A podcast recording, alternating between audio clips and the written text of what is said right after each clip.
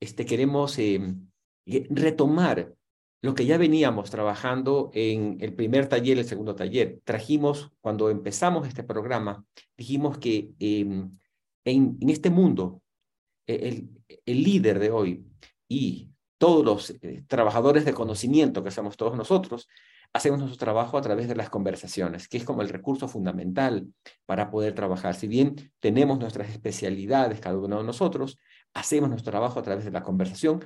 A través de la conversación hacemos una serie de actos lingüísticos que nos permiten coordinar acciones con los demás, ponernos de acuerdo, evaluar, eh, soñar, eh, decidir. Eh, entonces la conversación se vuelve como la competencia fundamental de el líder de la actualidad. Y la conversación también tiene como, si la cortamos en pedacitos, nosotros nos gusta entrar en el fenómeno de lo, de lo que hacemos, hacer fenomenología, si cortamos a la conversación, a las conversaciones, encontramos que dentro de ellas hay una serie, algunos elementos que solamente quiero recordarles.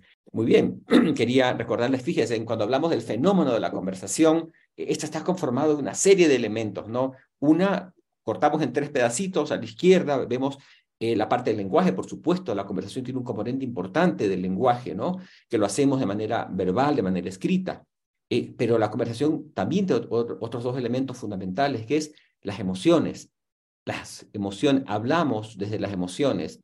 Eh, las, conversaciones generan emociones.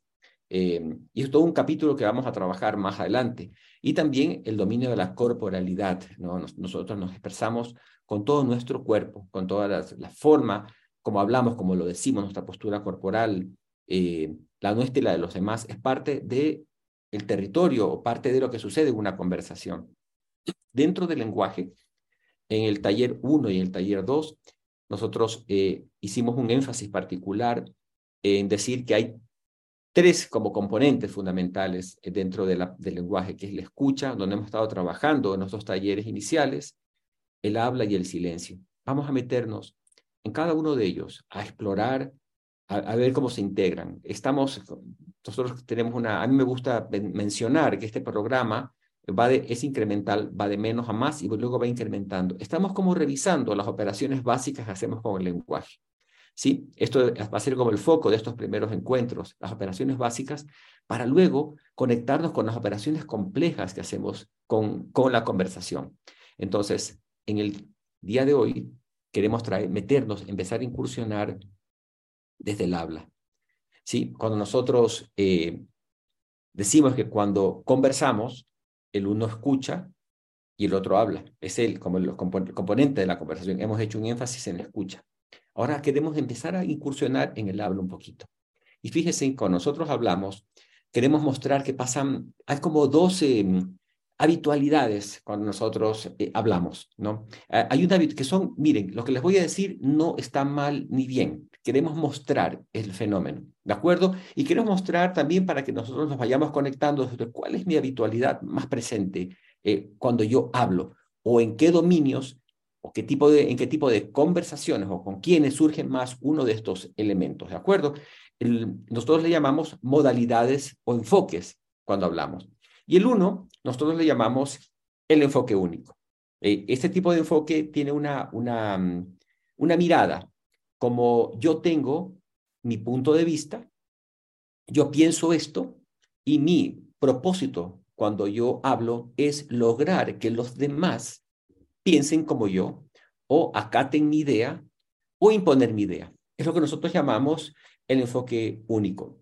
Para hacer esto, no necesariamente recurrimos a la violencia eh, ni a la imposición. A veces lo hacemos de manera muy sutil, el llevar a los demás a pensar en el enfoque único, ¿no? Con un tono muy suavecito, yo le puedo decir a alguien, mira, esto es lo que vamos a hacer, esto es lo que resolví, con un tono suave. O se lo puedo decir, esto haremos, ¿no? Eh, ambos tienen que ver con el enfoque único porque muestran eh, lo que estamos tratando de que los demás acaten lo que yo trato de decir. Entonces, en el dibujito que les estoy poniendo, ¿de acuerdo?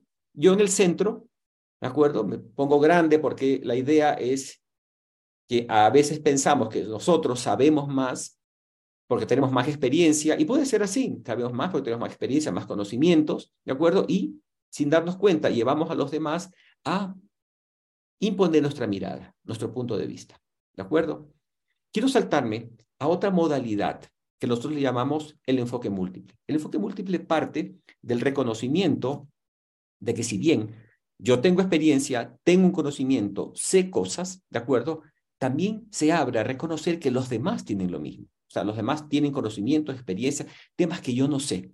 Entonces, la mirada del enfoque eh, múltiple busca cómo integrar, es como la acción, es como tratar de recoger las, las miradas de los demás tratar de compartir la, mirada mía y la de otros para poder integrar y alinearnos. Decir, a mí qué interesante lo que estás diciendo. Oye, yo tengo esta idea que me parece que es buena, pero al escucharte a ti lo que estás mencionando, tu idea me parece interesante. O, o quizás tu idea sea mejor que la mía.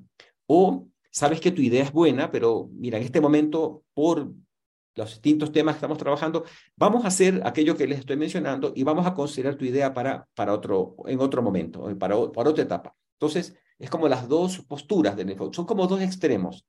Queremos decirles que ninguno de nosotros está totalmente en uno, totalmente en otro. Que queremos mostrarles como las polaridades, enfoque único, enfoque múltiple. Y de ahí nos vamos moviendo en diferentes grados las personas. Un poquito más del enfoque único y del enfoque múltiple, ¿ok? Tarea del enfoque único, que los demás acaten, acepten mi punto de vista, ¿no? Algunas acciones que solemos hacer allí pueden ser convencer, subordinar, neutralizar, eliminar, quizás hasta seducir también, ¿no? Este, utilizar palabras amables y simpáticas para convencer al otro, ¿no? A veces podemos escuchar que hay un cierto enfoque único cuando nos venden algo, por ejemplo, ¿no? Eh, entonces, el vendedor amablemente nos va incorporando su, su mirada, ¿no? Entonces, eh, expresiones típicas desde el enfoque único son, eso no es así, estás equivocado, lo tuyo es incorrecto, eh, no entiendes, ¿cómo es que no entiendes lo que te estoy diciendo? Esto sucede en el mundo, sucede. Y cuando nosotros siempre como organización, en nuestra propuesta eh, eh, filosófica, busca tratar de vivir en la mejor armonía posible en, en el mundo. Es un mundo diverso, complejo. Cada país, cada vimos desafíos y muchos de los desafíos el origen de las dificultades mucho está en la, en la, convivencia, la forma como interactuamos con otros. Siempre nos planteamos nosotros la mirada de cuál es el ideal ético. Si es que nosotros vamos a estar en un, en un sistema en donde impere el enfoque único, como a veces pasa, el ideal ético es la tolerancia. Es decir, bueno, está bien, sé que piensas diferente a mí, pero vamos a hacer esto otro. Es como de alguna manera reconocer que el otro eh, piensan distintos. Sí, sé que piensan distinto, pero pero no importa, yo tengo la autoridad y vamos a hacer esto que digo. ¿no? Es como intentar eh, vivir en, tolerar. Sé que hay gente que opina diferente a mí. Y opinan diferente a mí porque, bueno, son observadores diferentes, pero este, me toca aceptarlos, ¿sí? pero se va a hacer aquello que digo.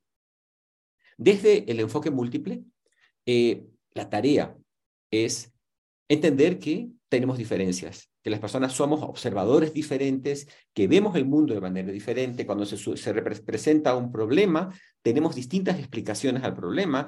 Cuando buscamos soluciones, la gente propone distintas soluciones. Es más, las personas reaccionan de manera emocionalmente diferente a las situaciones. Somos capaces de comprender que hay diferencias, ¿no? Acciones, integrar. Una de las cosas maravillosas que surgió hace años atrás en la psicología fue el descubrimiento de la inteligencia emocional, donde decíamos las personas tienen distintos tipos de inteligencia, ¿no? Entonces, este, y cuando utilizamos los distintos tipos de inteligencias de las personas, espacial, matemática, kinestésica, cualquiera, esta, estas, estas inteligencias que como surgieron en la palestra de, a la mirada de todos, lo interesante dijimos, qué interesante, o sea, esta persona es hábil en esta cosa, incorporar. En los equipos de trabajo, ustedes trabajan con personas, valga la redundancia, que tienen conocimientos diferentes a los suyos. En algunos casos, sus colaboradores son expertos en temas que usted no es experto.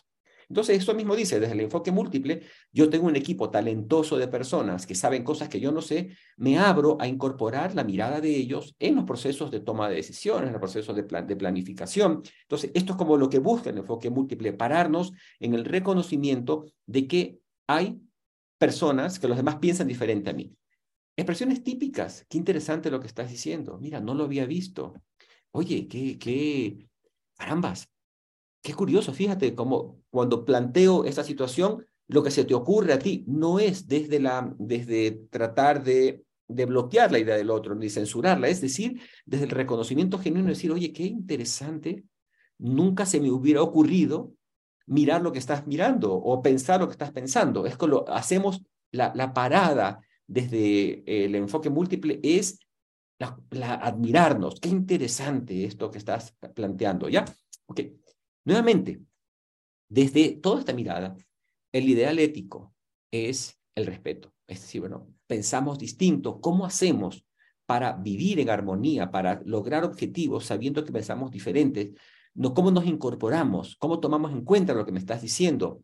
Este, ¿Cómo tomo en cuenta la opinión de mi equipo?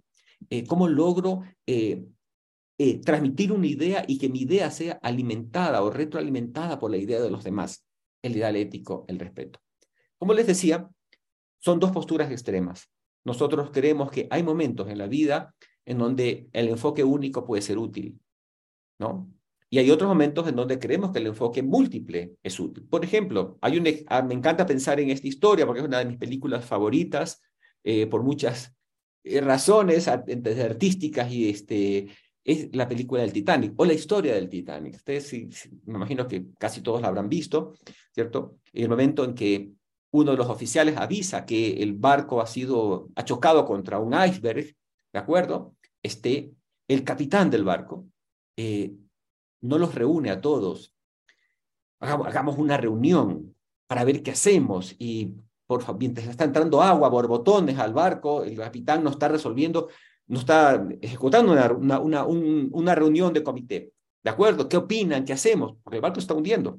En ese momento el capitán del barco toma acciones y dice cada uno a sus posiciones, tú a lo tuyo, pero no capitán, es que yo soy cocinero, no importa, deja de la cocina y encárgate de usar los salvavidas y tú, o sea, toma decisiones. Ese no es el momento de entrar en como en reflexión eh, de los roles, de qué hacemos, es alguien toma la decisión porque hay una emergencia. Y muchos momentos de la vida nosotros actuamos de esta manera. Hay que tomar una decisión rápida, hay una emergencia, a veces el equipo de trabajo está atorado en una conversación donde no se definen cosas, donde se está divagando, y el, líder dice, bueno, en base a lo que hemos escuchado, vamos a hacer esto, ¿de acuerdo? Entonces, son esos momentos en donde el enfoque único puede ser útil. Ahora, a veces nos quedamos estancados habitualmente en el enfoque único y es como nuestro único repertorio del trabajo, el enfoque único, desde tomar decisiones, eh, dirigir, este, como les digo, no, no, tiene que ser con violencia, ¿no?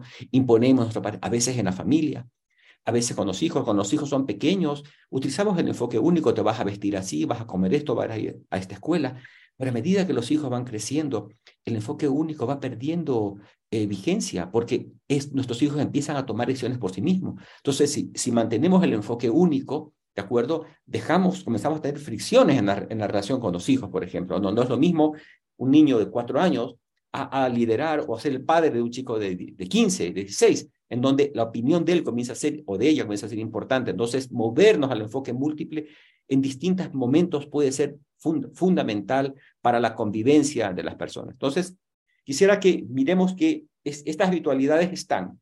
A veces, desde el enfoque único, tenemos que actuar a veces desde el enfoque múltiple, cuando necesitamos generar ideas, hay problemas, ¿cómo lo hacemos? Estamos con una planificación, el enfoque múltiple para sentarnos y evaluar cómo nos fue en cierto resultado, en cierto, en cierto proyecto que hicimos, en el, en el resultado del mes, ¿cierto? El enfoque múltiple nos ayuda muchísimo ahí, como a comprender qué ideas tienen, cómo lo mejoramos el próximo mes. Esta es la finalidad eh, del enfoque, perdón, del enfoque, del enfoque múltiple. Nuestra idea es mirar con curiosidad. Ah, caracholes, hay dos enfoques, único, múltiple. ¿Cuál puede ser útil en esta situación que estoy viviendo? ¿Cuál está más presente en mí? Y de pronto si está más presente en mí esto, ¿será que esto está generando eh, el resultado que, que no deseo? Quizás este enfoque que estoy manteniendo ahora, porque podría ser que también me mueva demasiado en el enfoque múltiple y genere muchos espacios de conversación ricas, pero me esté costando tomar decisiones. También podría ser una, como un extremo de, de, hacer enfoque múltiple. O desde el otro lado, estoy parado desde mi mirada, desde mi experiencia, desde mi conocimiento y estoy negando a otros la posibilidad de, enriquecer eh, la conversación con sus ideas. Con esto que les quiero, que les quiero eh, mostrar, y con esta pequeña introducción, quiero hacer un recuerdo. ¿Se acuerdan que en el taller anterior trajimos a dos personajes queridos nuestros que nos acompañan, que son Rodrigo y Carmen? ¿Se acuerdan que hicimos un pequeño diálogo allí de Rodrigo y Carmen? Tal vez algunos no se acuerdan. Entonces, yo les quiero invitar a nuestro Rodrigo y a nuestra Carmen un ratito acá al escenario para que nos recuerden ese diálogo. Y luego de esto, eh, les voy a dar unas instrucciones, ¿de acuerdo? Para, para avanzar en una actividad que queremos hacer en Salas Chicas. Así que, eh, bienvenidos, Rodrigo y Carmen. Recuérdenos ese diálogo que realizaron en el taller anterior. Adelante. Sabes, Carmen, perdimos muchas oportunidades de promoción en la campaña anterior. En un solo año fuimos mencionados en tres o cuatro artículos. Otros productos han tenido mucha más cobertura.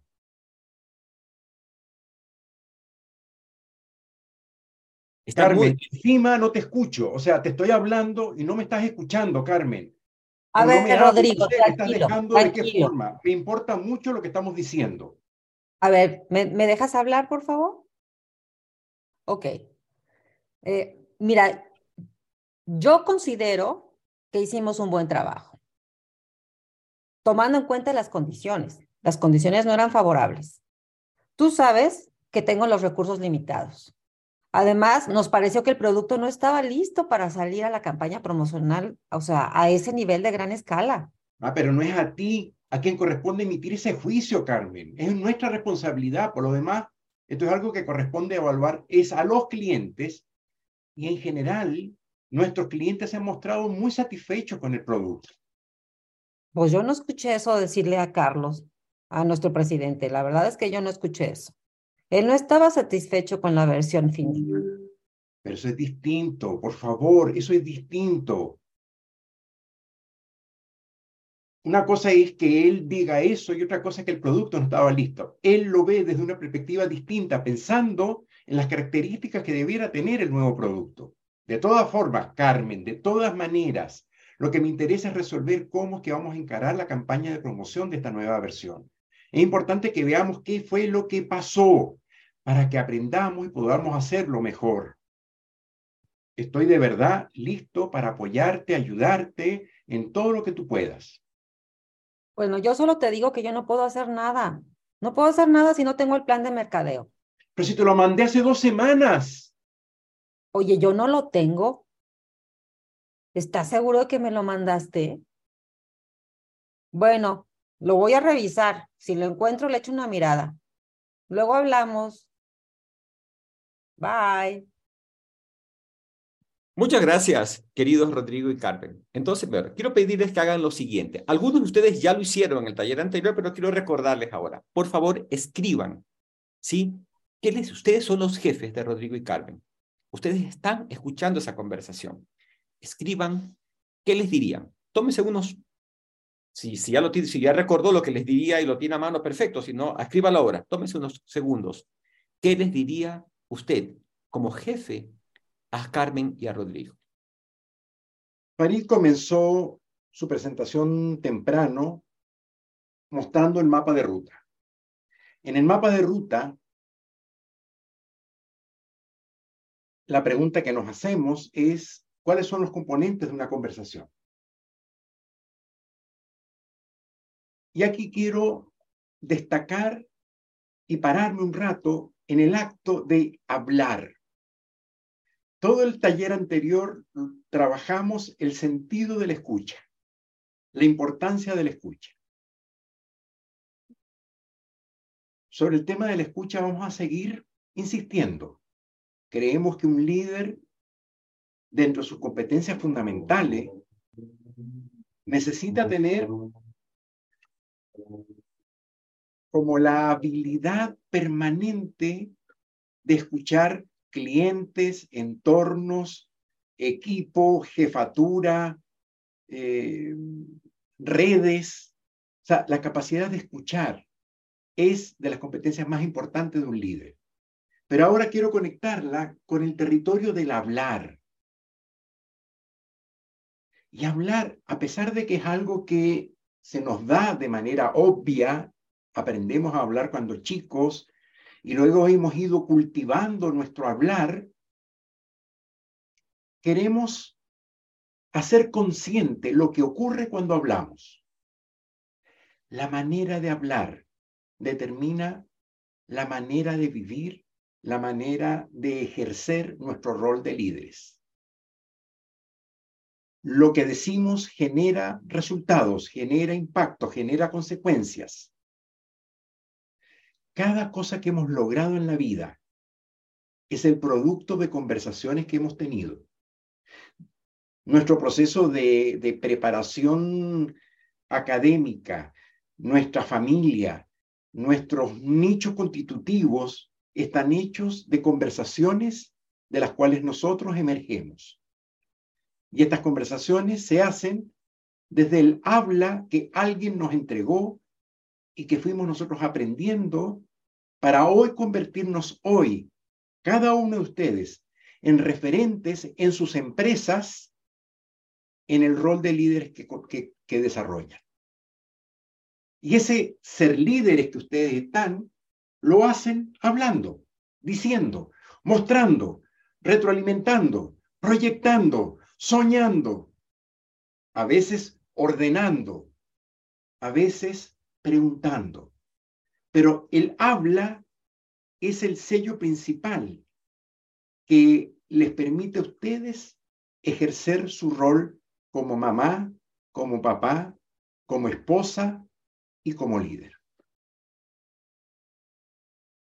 ¿Cómo son ustedes hablando? Háganse esa pregunta. ¿Cómo soy yo hablando? ¿Me doy muchas vueltas? ¿Soy directo? ¿Hago síntesis? ¿Logro mostrar ideas principales rápidamente? ¿Me enfoco? ¿Divago? ¿Tengo una forma de hablar que vincula hechos con posibilidades. Cuando yo hablo, habilito o cuando yo hablo, la gente se esconde. Las emociones involucradas en mi hablar. Cuando suelo hablar con mi equipo de trabajo, mi equipo agradece o mi, o mi equipo escucha otro tipo de emoción distinta. ¿Cómo son ustedes hablando? ¿Cómo soy yo hablando? Es una pregunta que les pido que la dejen rebotando, porque la vamos a procesar en este y en todos los demás talleres en los que vamos a trabajar. ¿Cómo soy yo hablando? Nos importa ir puliendo, armando piezas, mirando lo que ocurre. Y desde allí traemos una distinción, y una distinción es el acto arbitrario de distinguir un fenómeno que ocurre, ponerle nombre y ver qué podemos hacer con eso en la utilidad de aprender a construir mejores maneras de conversar y de hablar.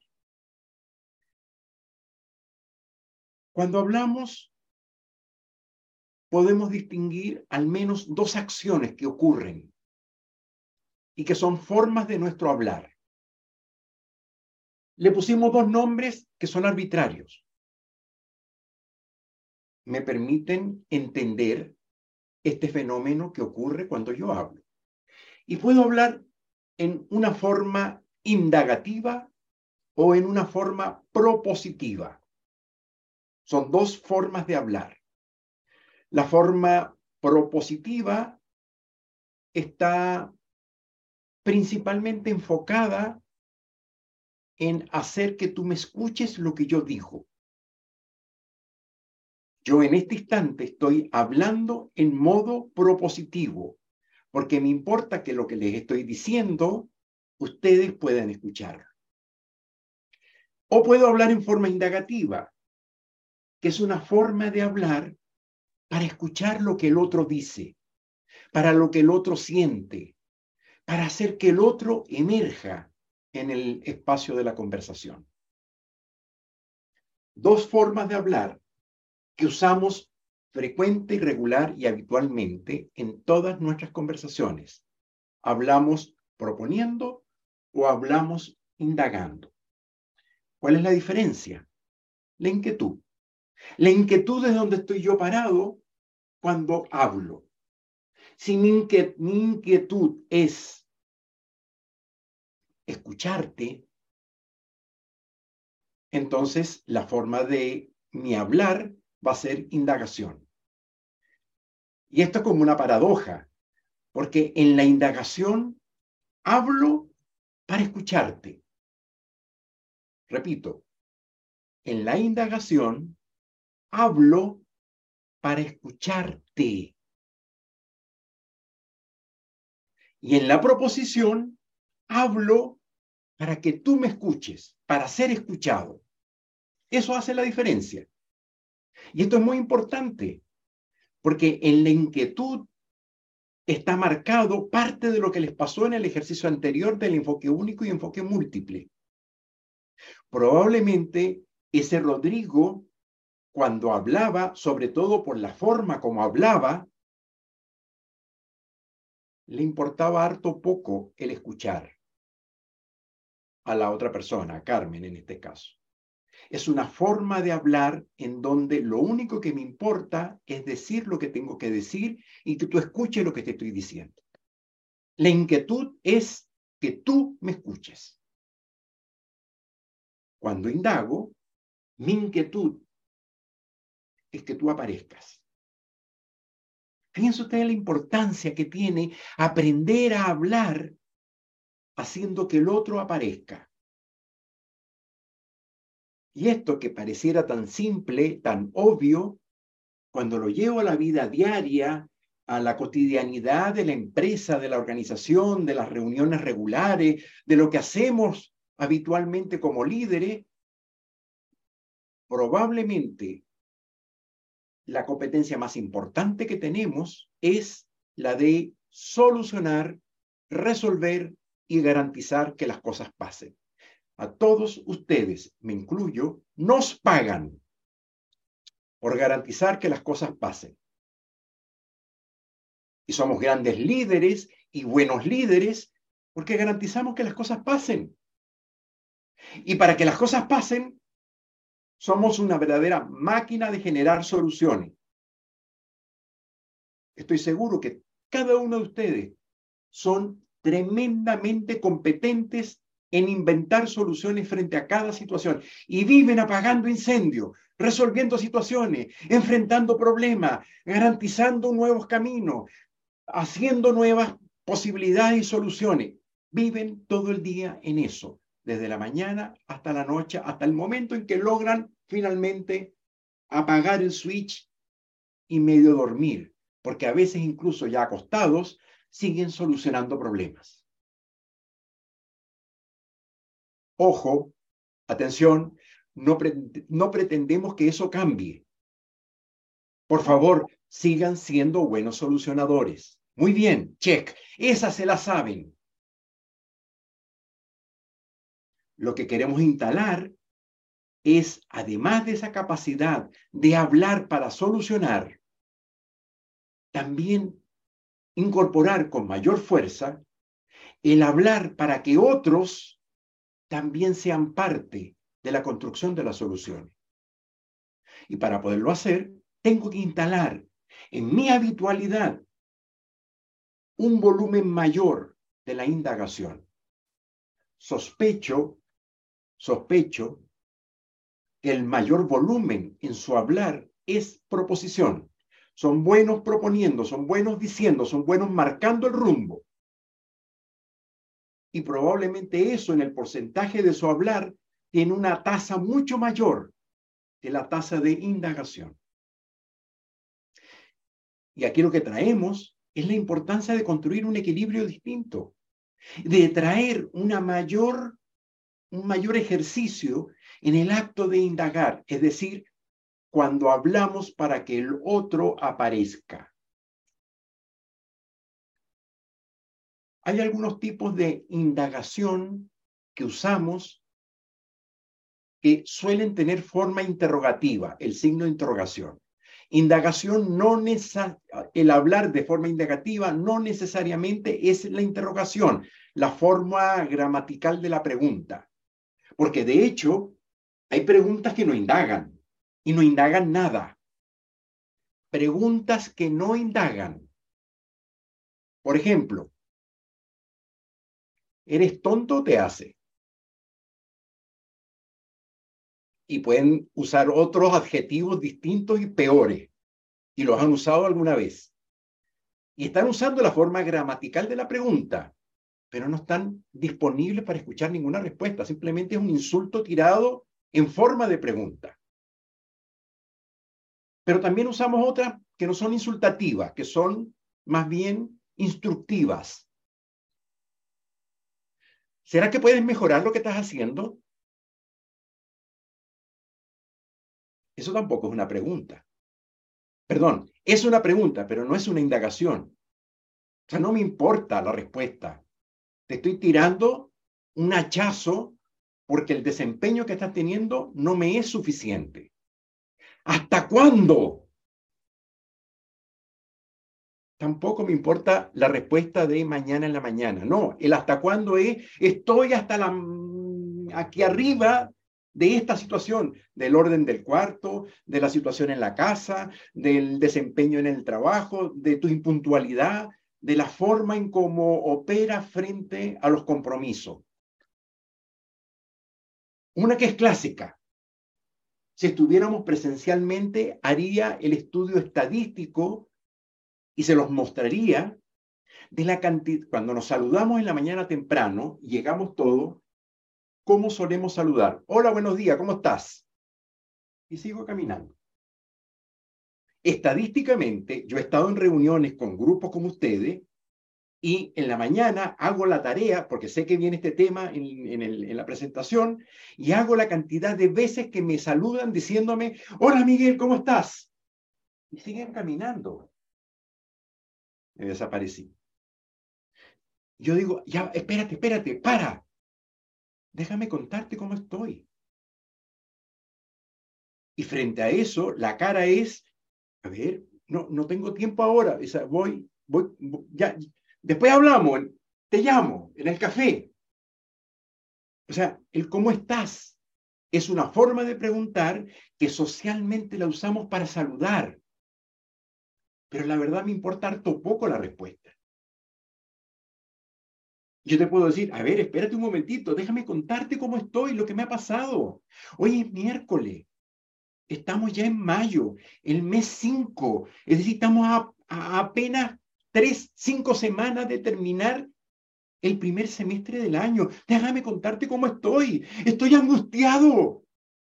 Las metas no me están llegando. ¿Qué sé yo? Lo que sea. Si me preguntaste cómo estoy, por favor, date el tiempo de escuchar lo que te tengo que decir.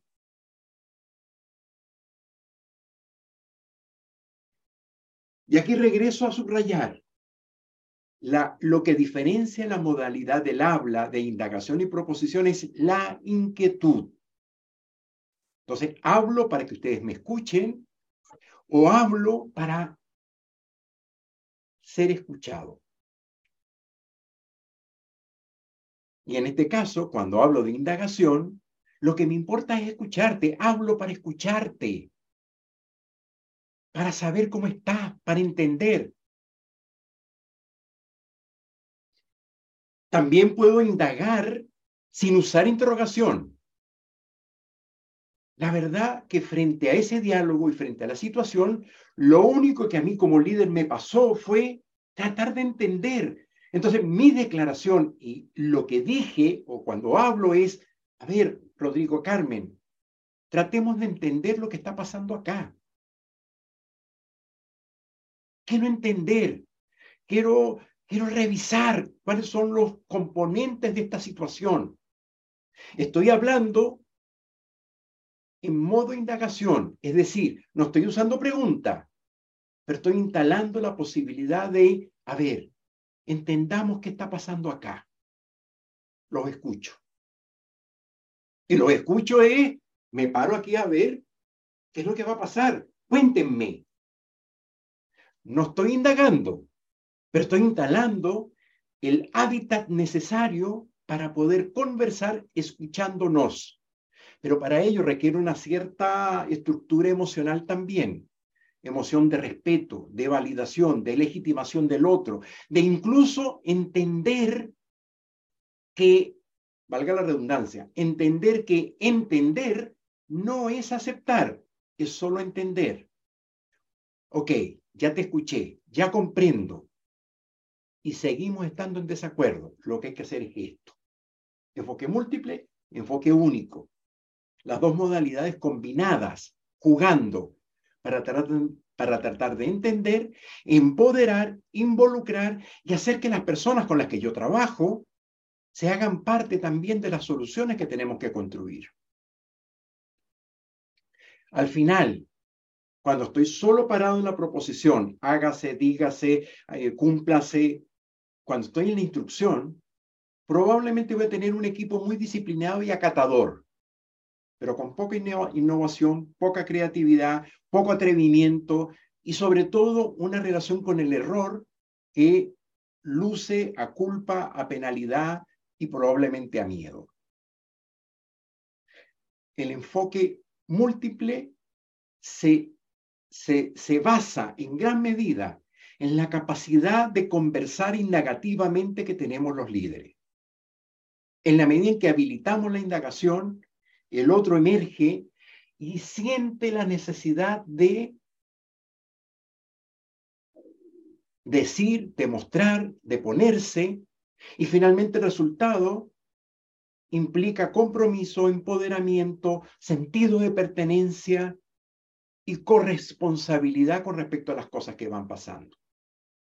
Esa es la consecuencia de un hablar en términos indagativos. Pero ojo, necesitamos el equilibrio. Indagar y proponer. Propongo para ser escuchado, mostrando lo que hay que decir. Ya, ya los escuché. Ahora, ¿qué hacemos? ¿Cómo nos hacemos cargo? Una decisión. Paso uno, paso dos y paso tres. Y si ustedes no lo dicen, yo como líder, una vez que los he escuchado ustedes, voy marcando lo que creo que hay que hacer. Es decir, ya me salgo del hablar en modo indagación y me instalo en el modo proposición para marcar hacia dónde tenemos que caminar. En la vida real nadie opera primero esto, luego esto. En la vida real es una combinación, es un juego. Y a eso, a eso queremos invitarles, a la combinación permanente del juego indagativo con el juego propositivo. Es decir, háganse ustedes la pregunta, ¿qué tanta indagación usan ustedes en su forma de hablar? ¿Qué tanta indagación aparece en sus reuniones? Esas presentaciones magistrales que a veces nos toca hacer, con la pregunta clásica final. Después que hago mi presentación, 20 minutos, entrego, digo, pregunta clásica. ¿Entendieron? Obviamente, respuesta clásica, sí. Ok, listo, se terminó la reunión. Mentira. No sé si entendieron. Al final me quedo con la sensación de, oh, ojalá que hayan entendido, ojalá que se den cuenta del paquete donde estamos metidos. No sé si están dimensionando todo lo que significa lo que les he dicho. Pero me dijeron que sí. Claro, porque la pregunta que hice es una pregunta poco poderosa. Si pregunto, ¿entendieron? El automático me dice sí, así como a mi hijo adolescente cuando le pregunto, ¿cómo te fue en la escuela? ¿Cuál es la respuesta? Bien. No hay más respuesta. Bien, listo. Se acabó la conversación. Pregunta pobre, respuesta pobre. ¿Cómo construyo preguntas poderosas que habiliten, que generen posibilidades. Ese es el desafío, señores y señoras líderes. Aprender a hacer preguntas que habiliten y que permitan que el otro aparezca y diga y muestre. Ese es el desafío y que requiere no solo de la buena redacción de la indagación que hago, sino además, principalmente, hacerse cargo de la emocionalidad con la que indago. Si yo llego a una reunión y pregunto, a ver, soluciones, ¿quién las tiene? Por supuesto, eso lo que hace es que intimida y genera eh, protecciones. Si la reunión se abre diciendo, miren el problema en el que estamos metidos. Les pido, dense cinco minutos para pensar. Y necesito que cada uno ponga una idea para hacernos cargo de este problema que estamos teniendo. ¿Qué se les ocurre que podemos hacer? Y en lluvia de ideas veamos cómo construimos un camino que nos sirva. Una conversación hecha desde ese tipo, con esa tonalidad, va a habilitar todo tipo de posibilidades, responsabilidades e incorporaciones. Eso es lo que hace la diferencia en mi hablar propositivo o mi hablar indagativo.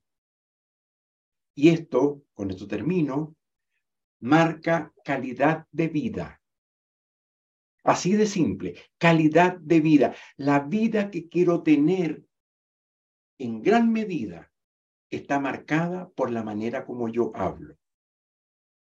El hablar propositivo principalmente y únicamente y dejando de lado lo indagativo, me pone en el territorio de la soledad del mando, en el territorio de la ausencia, en el territorio de la responsabilidad no compartida.